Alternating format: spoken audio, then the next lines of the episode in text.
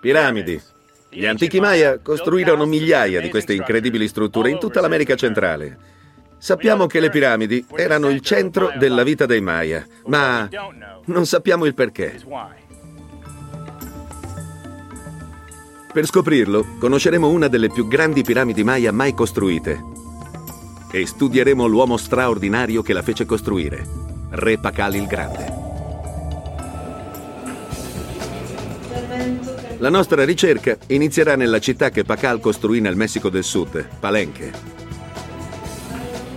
Dovrò passare per molti aeroporti per arrivarci. Uno nuovo, in caso perda quello vecchio. Quanti bagagli ci stanno su un carrello messicano? Ancora uno. Arriva.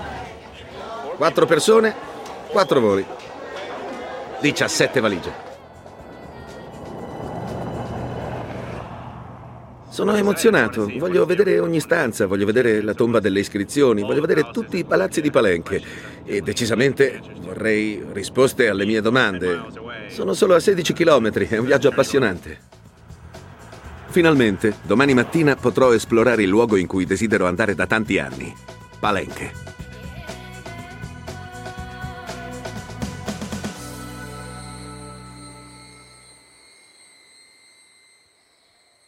L'alba e la foresta si sta svegliando.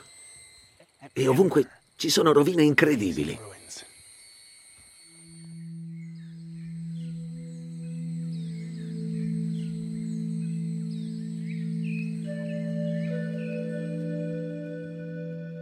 «1400 anni fa, il governante più famoso della città, Pakal il Grande, edificò i templi più belli che il mondo mai avesse mai visto. Dal 632 al 683 d.C., mentre l'Europa era ancora in pieno medioevo, il mondo Maya prosperava e Pakal creava questa grande città. Pare che fosse un signore della guerra spietato, ma doveva essere anche un grande architetto. Persino in rovina, la sua città è magnifica. Mentre cammino attorno all'antico palazzo, cerco di immaginare come potesse essere questa città ai tempi di Pakal. I guerrieri Maya, i commercianti e i nobili che vedeva quando si aggirava nella palenche del VII secolo.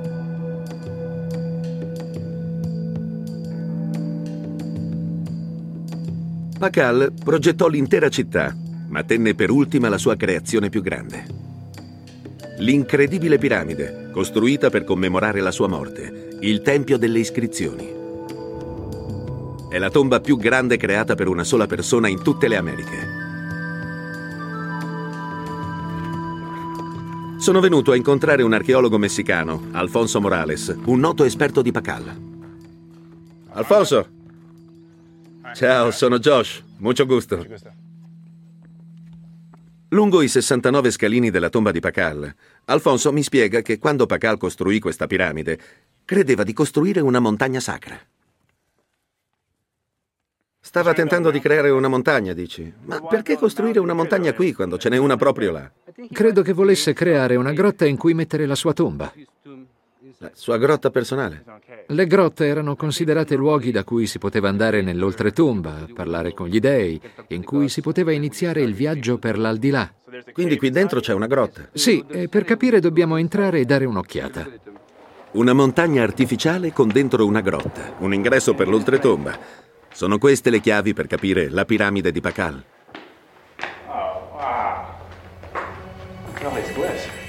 Per fortuna, i geroglifici raccontano la storia di Pakal. Quando gli archeologi hanno decifrato la scrittura maya, hanno letto di uno strano viaggio nell'aldilà che lo spirito di Pakal avrebbe intrapreso dopo la morte. Iniziava da una grotta in un monte. Ed è questa?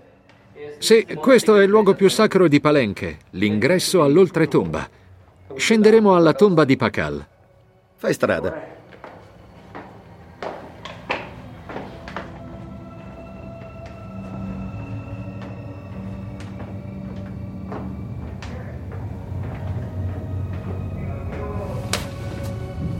Sembra che la scala scenda nel buio all'infinito. È stretta e ripida, e gli scalini di calcare sono bagnati di condensa. Sarebbe molto facile scivolare, e sarebbe una lunghissima caduta.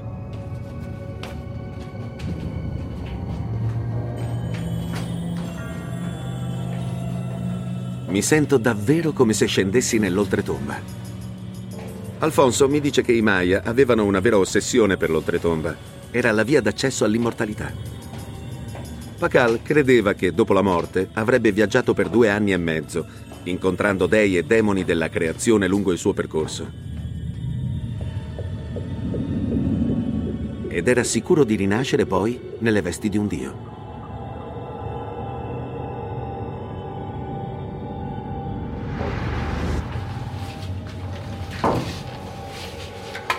Finalmente arriviamo in fondo alla scala e troviamo la tomba.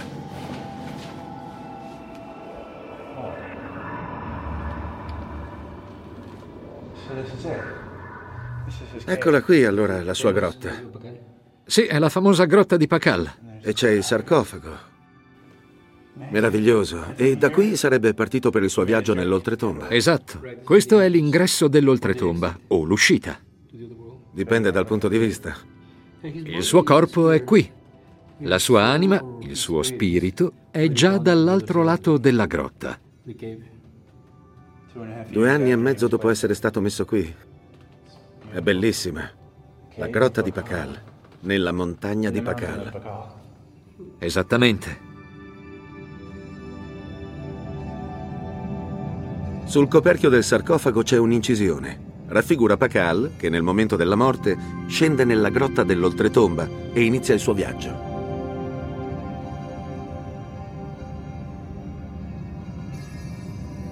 E poi Alfonso mi dà un'informazione molto bizzarra sulla piramide di Pakal.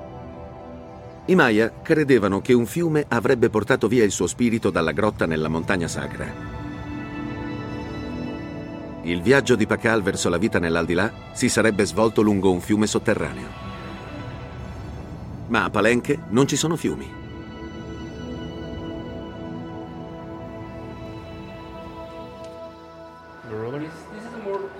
Secondo Alfonso, doveva essere un fiume del mondo degli spiriti, che prendeva a modello un vero fiume sotterraneo di qualche altro luogo. Il luogo da cui esce l'acqua. Sapevo dove dovevo andare. Nello Yucatan c'è il sistema di sorgenti naturali e fiumi sotterranei più grande del mondo. Ci sono più di mille sorgenti e molte centinaia di chilometri di gallerie piene d'acqua sotto la superficie calcarea della penisola. Si chiamano cenote e non c'è nient'altro di simile in tutto il pianeta. Ho il sospetto che il concetto dell'oltretomba di Pakal potesse essere ispirato a questi veri fiumi sotterranei. Non mi lascerò sfuggire l'occasione di esplorare questi cenote. Ho preso come guida Pablo Diaz, un famoso esperto di immersioni nei cenote.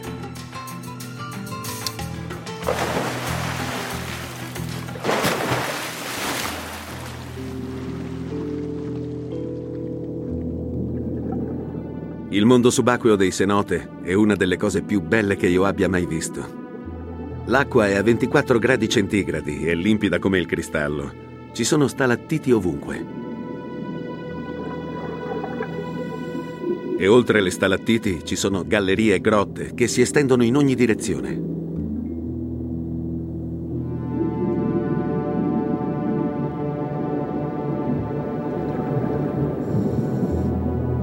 Solo un terzo del gigantesco sistema di cenote è stato esplorato, perché è molto pericoloso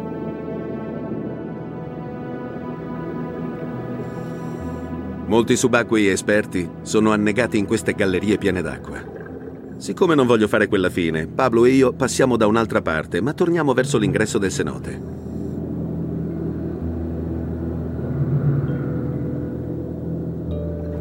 La rete di gallerie sembra infinita e dove non c'è luce i tunnel sembrano tutti uguali.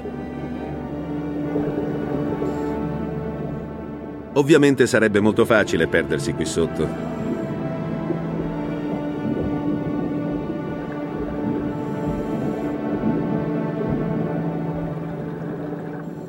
L'esperienza nei cenote è affascinante e inquietante. È incredibile. Appena ci si immerge, si viene trasportati in un altro mondo. Ovviamente i Maya non avevano attrezzature da sub, ma bastava trattenere il fiato e tuffarsi nei cenote e vedere queste caverne, le grotte e le gallerie che le collegano. C'è qualcosa di molto particolare qui. Ci si sente come trasportati altrove. Per saperne di più sulle credenze dei Maya, a proposito dei cenote, sono venuto nella città Maya di Chichen nello Yucatan. Chichen fiorì tra l'VIII e il XII secolo. Si trova proprio sopra il sistema dei cenote e ho sentito dire che era un importante centro rituale.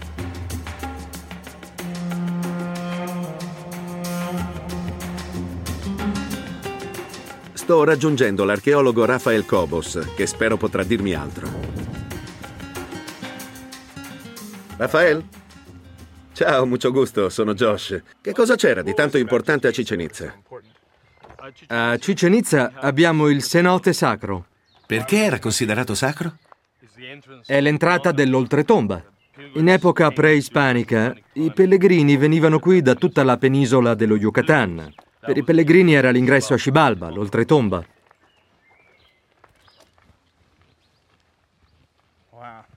Questo è il cenote sacro.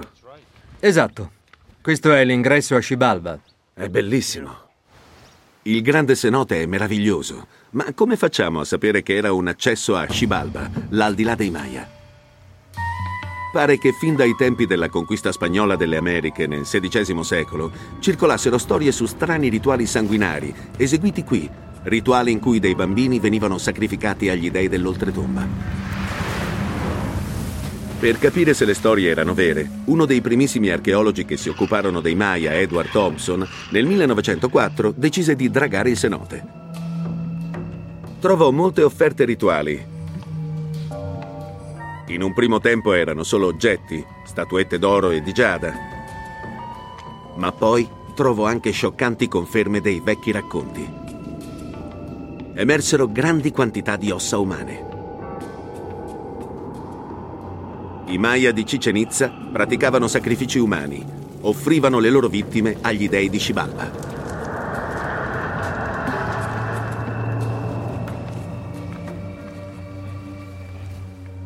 Quindi i sacerdoti gettavano i corpi nel cenote? Sì, esatto. E dove? Dove lo facevano? Da quel tempio sulla sponda a sud.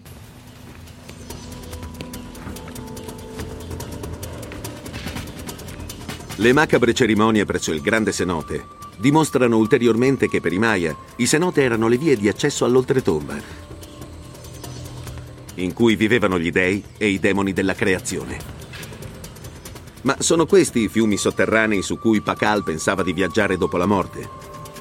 Voglio esplorarli ulteriormente. Dove stiamo andando? Questo sito si chiama il Tempio Maledetto. Davvero? Nome interessante, eh?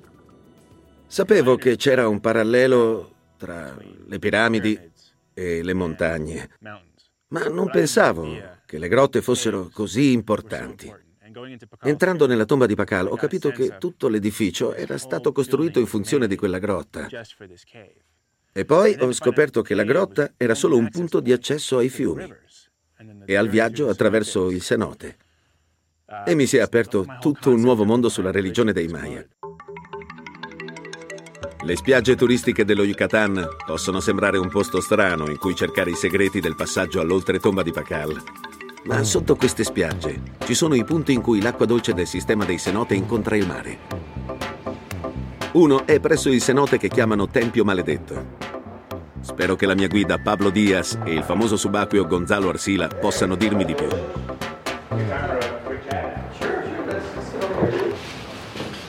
Ho saputo che ci sono queste gallerie che vanno dal cuore dei cenote fino al mare e mi chiedevo due cose. Uno, se qui attorno ce n'è una che potremmo esplorare, e due, se io ce la farei ad andare da un'estremità all'altra. Non è un'immersione piacevole ed è molto tecnica. Anche se non è particolarmente piacevole, mi piacerebbe farla per capire perché i Maya pensavano che fosse un passaggio per l'oltretomba. E spero che attraverso quell'esperienza riuscirò a comprendere come loro immaginavano quel viaggio. Quanto è pericoloso? Quando l'acqua dolce incontra l'acqua salata, la visibilità diminuisce moltissimo e tutto diventa molto inquietante. Fa proprio mancare il fiato per un po'. È un'esperienza particolare. Non ho ancora capito quali possano essere i rischi. Noi la consideriamo pericolosa. La grotta si espande in diverse direzioni e un errore potrebbe avere conseguenze tragiche che vorremmo proprio evitare. Essenzialmente sarei bloccato in un buco e non potrei uscire, resterei lì finché non ho finito l'aria. Sì, Sì, preferirei evitarlo anch'io.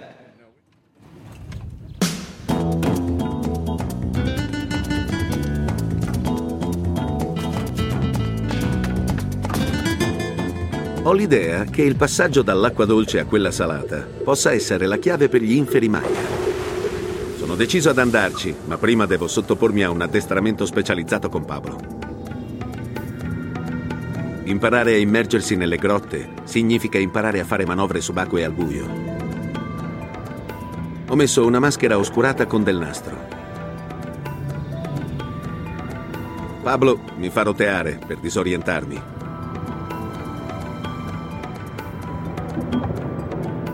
Poi, totalmente al buio, devo fissare la mia sagola e trovare quella che mi guiderà fuori dalla grotta.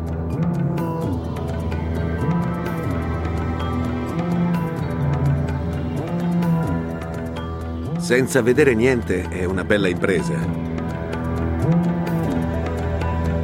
In molte immersioni, trovare la sagola è una questione di vita o di morte.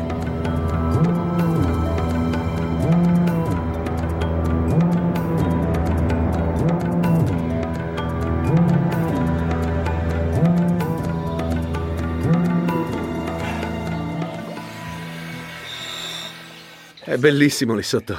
Te la sei cavata benissimo. Come ti sentivi? Mi è piaciuto? Stavo bene. Sono andato dritto alla sagola, no? Sì, sei stato bravissimo. Grazie. Bene, ora immergiamoci.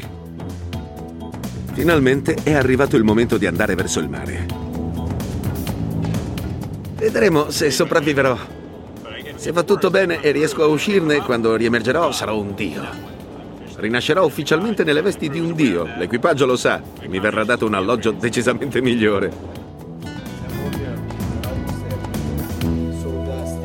Sto andando al cenote chiamato Tempio Maledetto e al punto in cui si incontrano l'acqua dolce e quella salata. I sub lo chiamano aloclino. Secondo una teoria che ho sentito, i Maya credevano che l'aloclino fosse il punto d'incontro fra questo mondo e l'aldilà. Sarà vero? Andremo all'Aloclino. A un certo punto ci sarà il passaggio all'acqua salata. Ricordati che lì non ci sarà più visibilità. Sarà come una grande macchia psichedelica. Questo è un cenote, è incredibile. Immagina di camminare nella giungla e improvvisamente trovarlo. Basta un saltino. Io dico andiamo. Pablo dice che al Tempio Maledetto c'è un flusso costante di acqua verso e dal mare.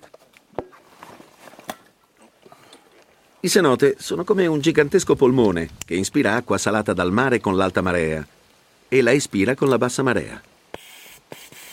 Speriamo che l'aloclino non sia troppo lontano. Pronto per il tuffo? Pronto per il tuffo, amico?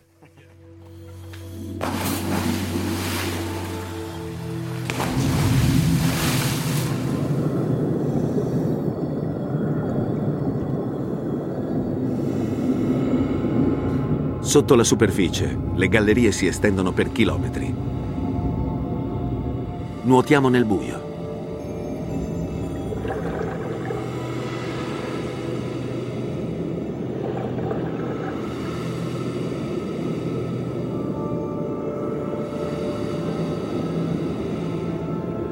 Quindici minuti e ancora non siamo all'Aloclino. È molto più lontano di quanto speravamo. Bisogna procedere ancora nel buio. Continuiamo a nuotare.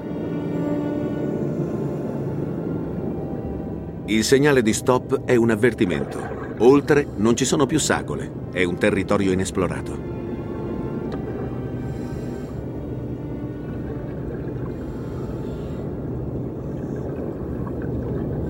Stiamo penetrando nell'oltretomba dei Maya.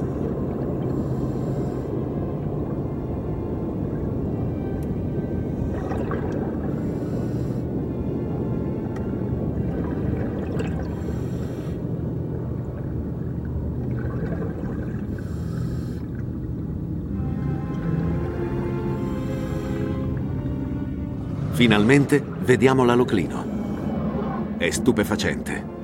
Una barriera invisibile che mette fuori fuoco tutto. Un luccicante muro d'acqua. E poi, di colpo, lo superiamo e siamo nell'acqua limpida del mare.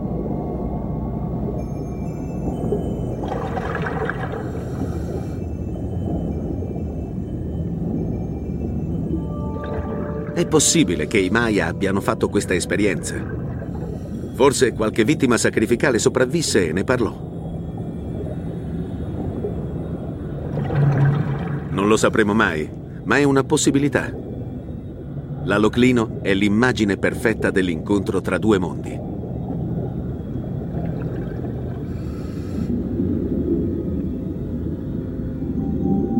I fiumi sotterranei dell'oltretomba Maya sono un'esperienza indimenticabile, ma ho ancora molto da scoprire su Pacal e il suo tempio.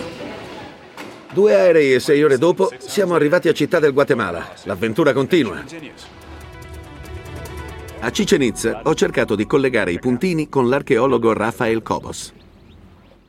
Il collegamento è il mito della creazione, noto nel mondo Maya come Popol Vuh. Il Popol Vuh afferma che le masse d'acqua, i templi, le montagne sono sempre collegati all'oltretomba. Rafael mi dice che il Popol Vuh è il libro della Genesi dei Maya e uno dei pochissimi testi Maya sopravvissuti alla conquista spagnola. Per secoli i Maya avevano trascritto le storie sulla creazione del mondo da parte dei loro dei. Ma nel XVI secolo i conquistadores spagnoli dichiararono che la religione maya era opera del diavolo e cercarono di distruggerla. I preti consegnarono migliaia di inestimabili testi maya ai roghi dell'Inquisizione. Ne sopravvissero pochissimi. E uno di questi era il Popol Vuh.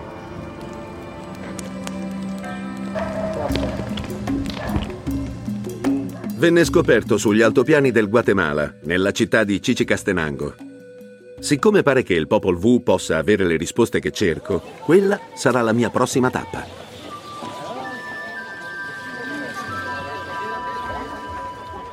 A Chichen Itza ho saputo che molte risposte alle mie domande sulle piramidi Maya potrebbero essere un misterioso documento Maya chiamato Popol Vuh. Ecco perché sono venuto a Cicicastenango, negli altopiani del Guatemala. È qui che fu ritrovato il Popol Vuh ed è qui che spero di rivelare alcuni dei suoi segreti. Cicicastenango è il cuore del mondo Maya. I riti religiosi Maya vi sono ancora praticati.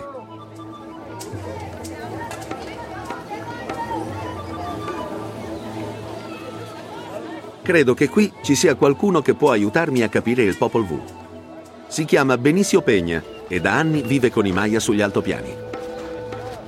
Benicio! Ehi, hey, come va? Sono contento di conoscerti. Fa piacere anche a me. Qui è fantastico. Sì, ti faccio fare un giro. Sì. Ok, vamos. In vita mia non ho mai visto tanti colori e tanta devozione religiosa. Benicio sa più cose sulla religione Maya di chiunque altro a Cicicastenango.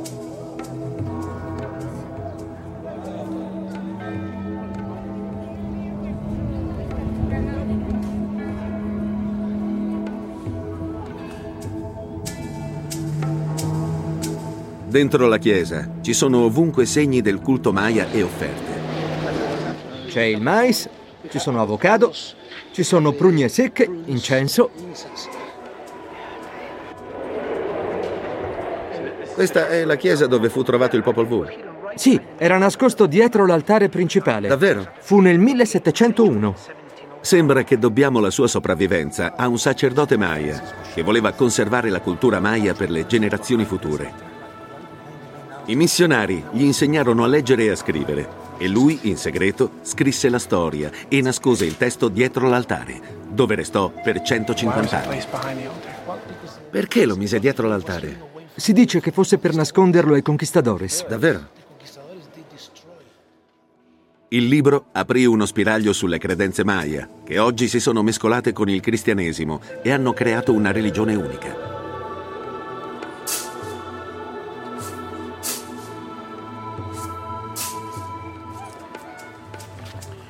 Benicio, parlami del Popol Vuh.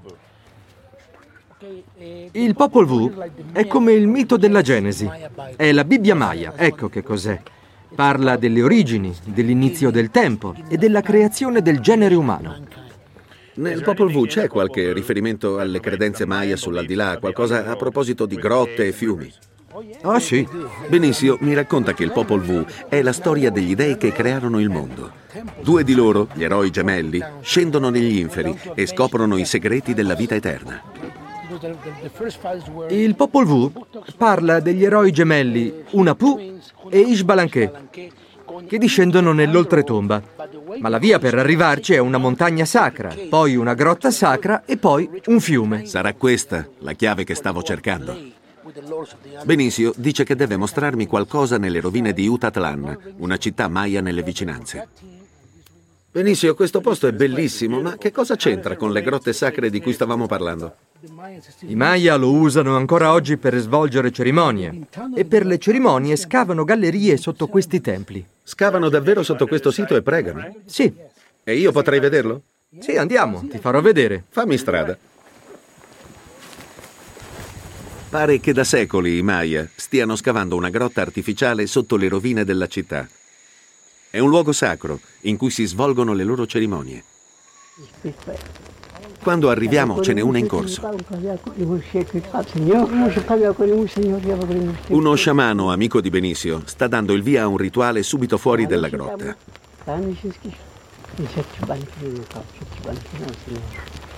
Chiede la benedizione degli dei Maya.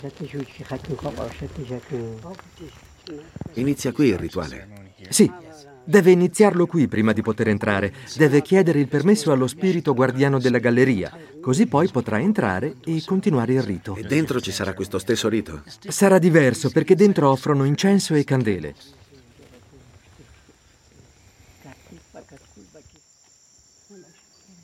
Finalmente, lo sciamano e sua moglie possono entrare nella grotta sacra. È straordinaria.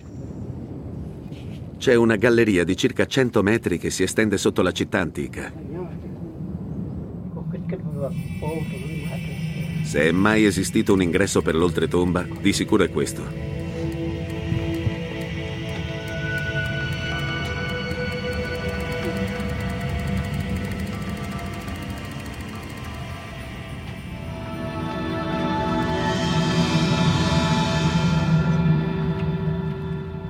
Li seguiamo all'interno in silenzio.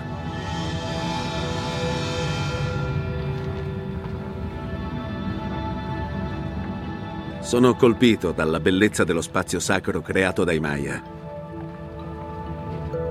Qui, per 500 anni, hanno mantenuto in vita il loro credo.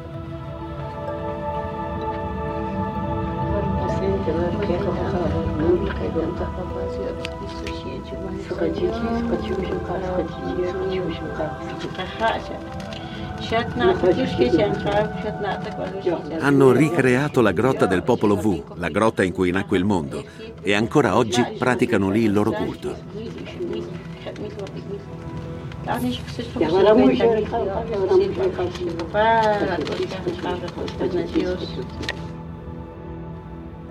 Mentre lasciamo la grotta, mi sorge un'altra domanda. Qui e a Palenque c'è una grotta in una montagna. Nello Yucatan ci sono fiumi sotterranei. Esiste un luogo in cui ci siano tutte e tre queste cose, una grotta e un fiume in una montagna? Per i Maya c'era un luogo simile nella foresta alta del Guatemala, si chiama Candelaria. Esiste davvero? Sì. Sul serio? Devi portarmici. Va bene, andiamo.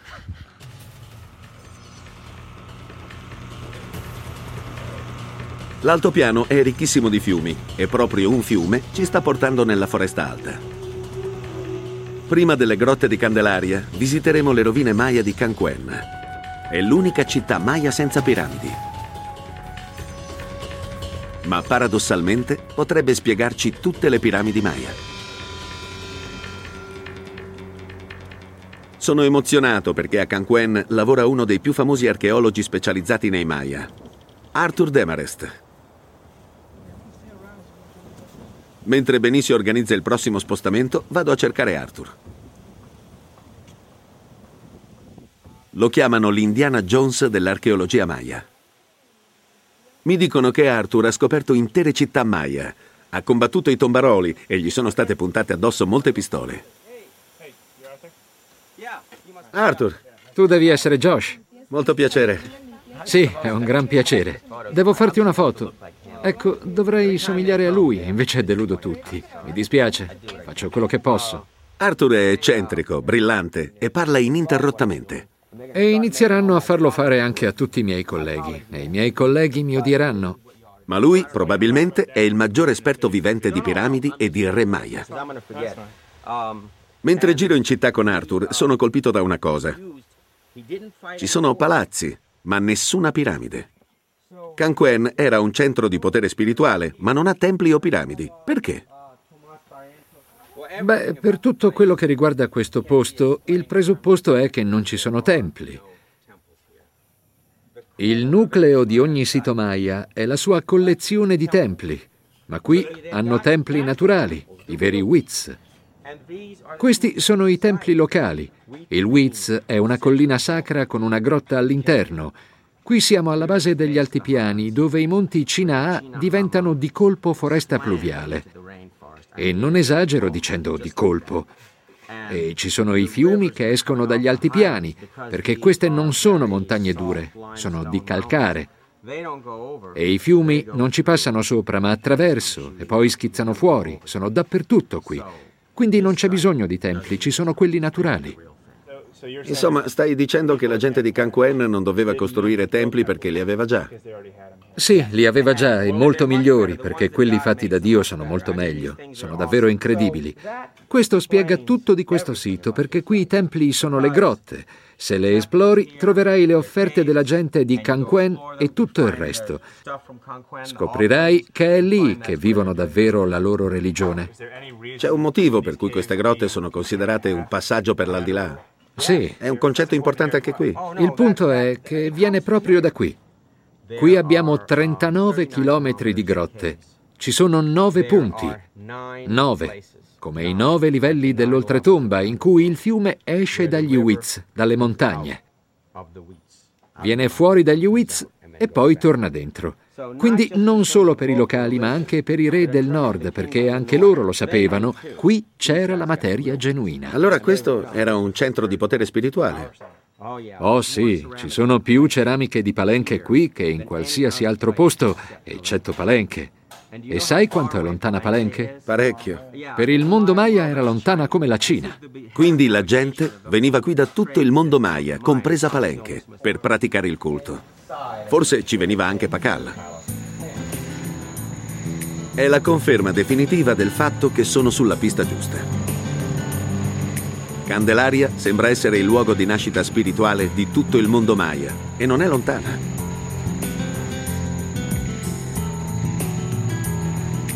E poi, io e Benicio vediamo le montagne di calcare dalla perfetta forma a piramide, di cui parlava Arthur. Ce ne sono tante, Ora entrambi vogliamo solo arrivare al fiume che ci porterà lì.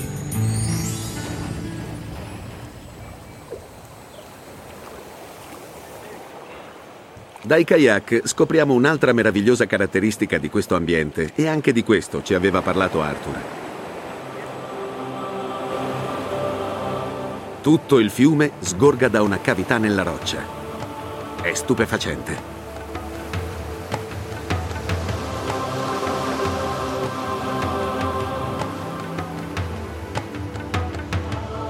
Da qui basta seguire la corrente per arrivare alle grotte di Candelaria. Ma dobbiamo superare un ultimo ostacolo. Ora l'acqua sembra tranquilla, ma tra noi e le grotte ci sono delle rapide pericolose.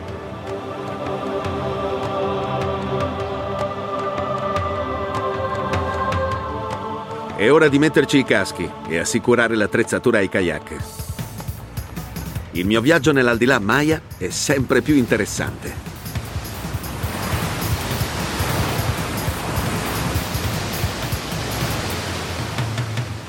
Quest'acqua scende precipitosamente nella giungla dagli altopiani.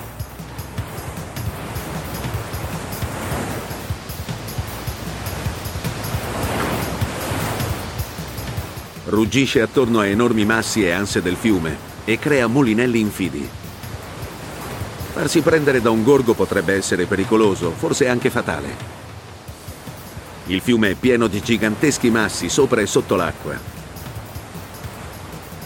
questo sono io che mi aggrappo al kayak dopo essermi capovolto. Per fortuna riesco a risalirci e a proseguire.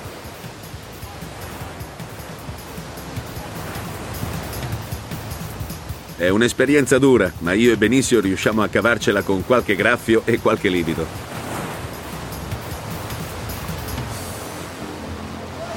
Ci sono altre montagne a piramide, gli Wiz. Siamo molto vicini alla meta.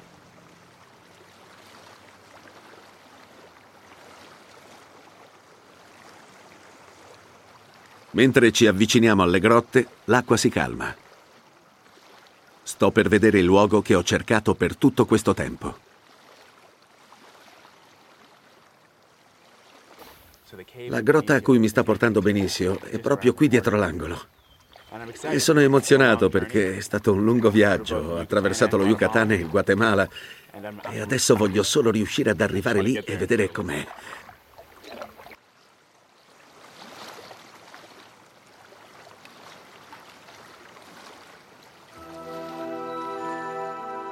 Meraviglioso.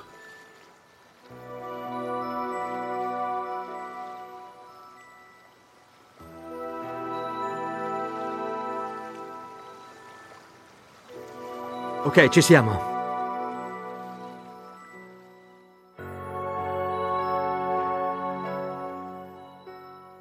È incredibile. La grotta è persino più spettacolare di quanto immaginassi. C'è tutto. La grotta e il fiume nel cuore della montagna.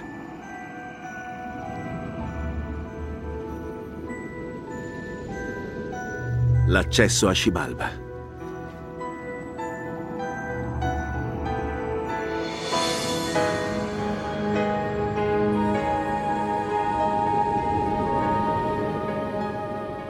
Questo è il fiume su cui, secondo Pakal, la sua anima avrebbe viaggiato, che l'avrebbe condotta verso l'aldilà e verso la rinascita come Dio.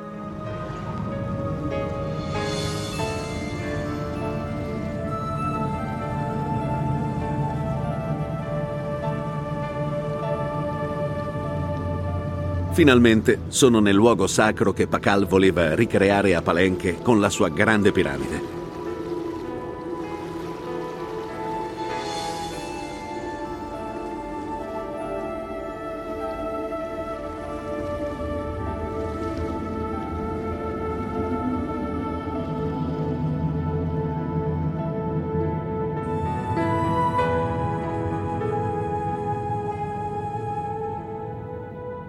La mia indagine per scoprire perché Pakal avesse costruito la piramide si conclude qui dove era iniziata, a Palenque.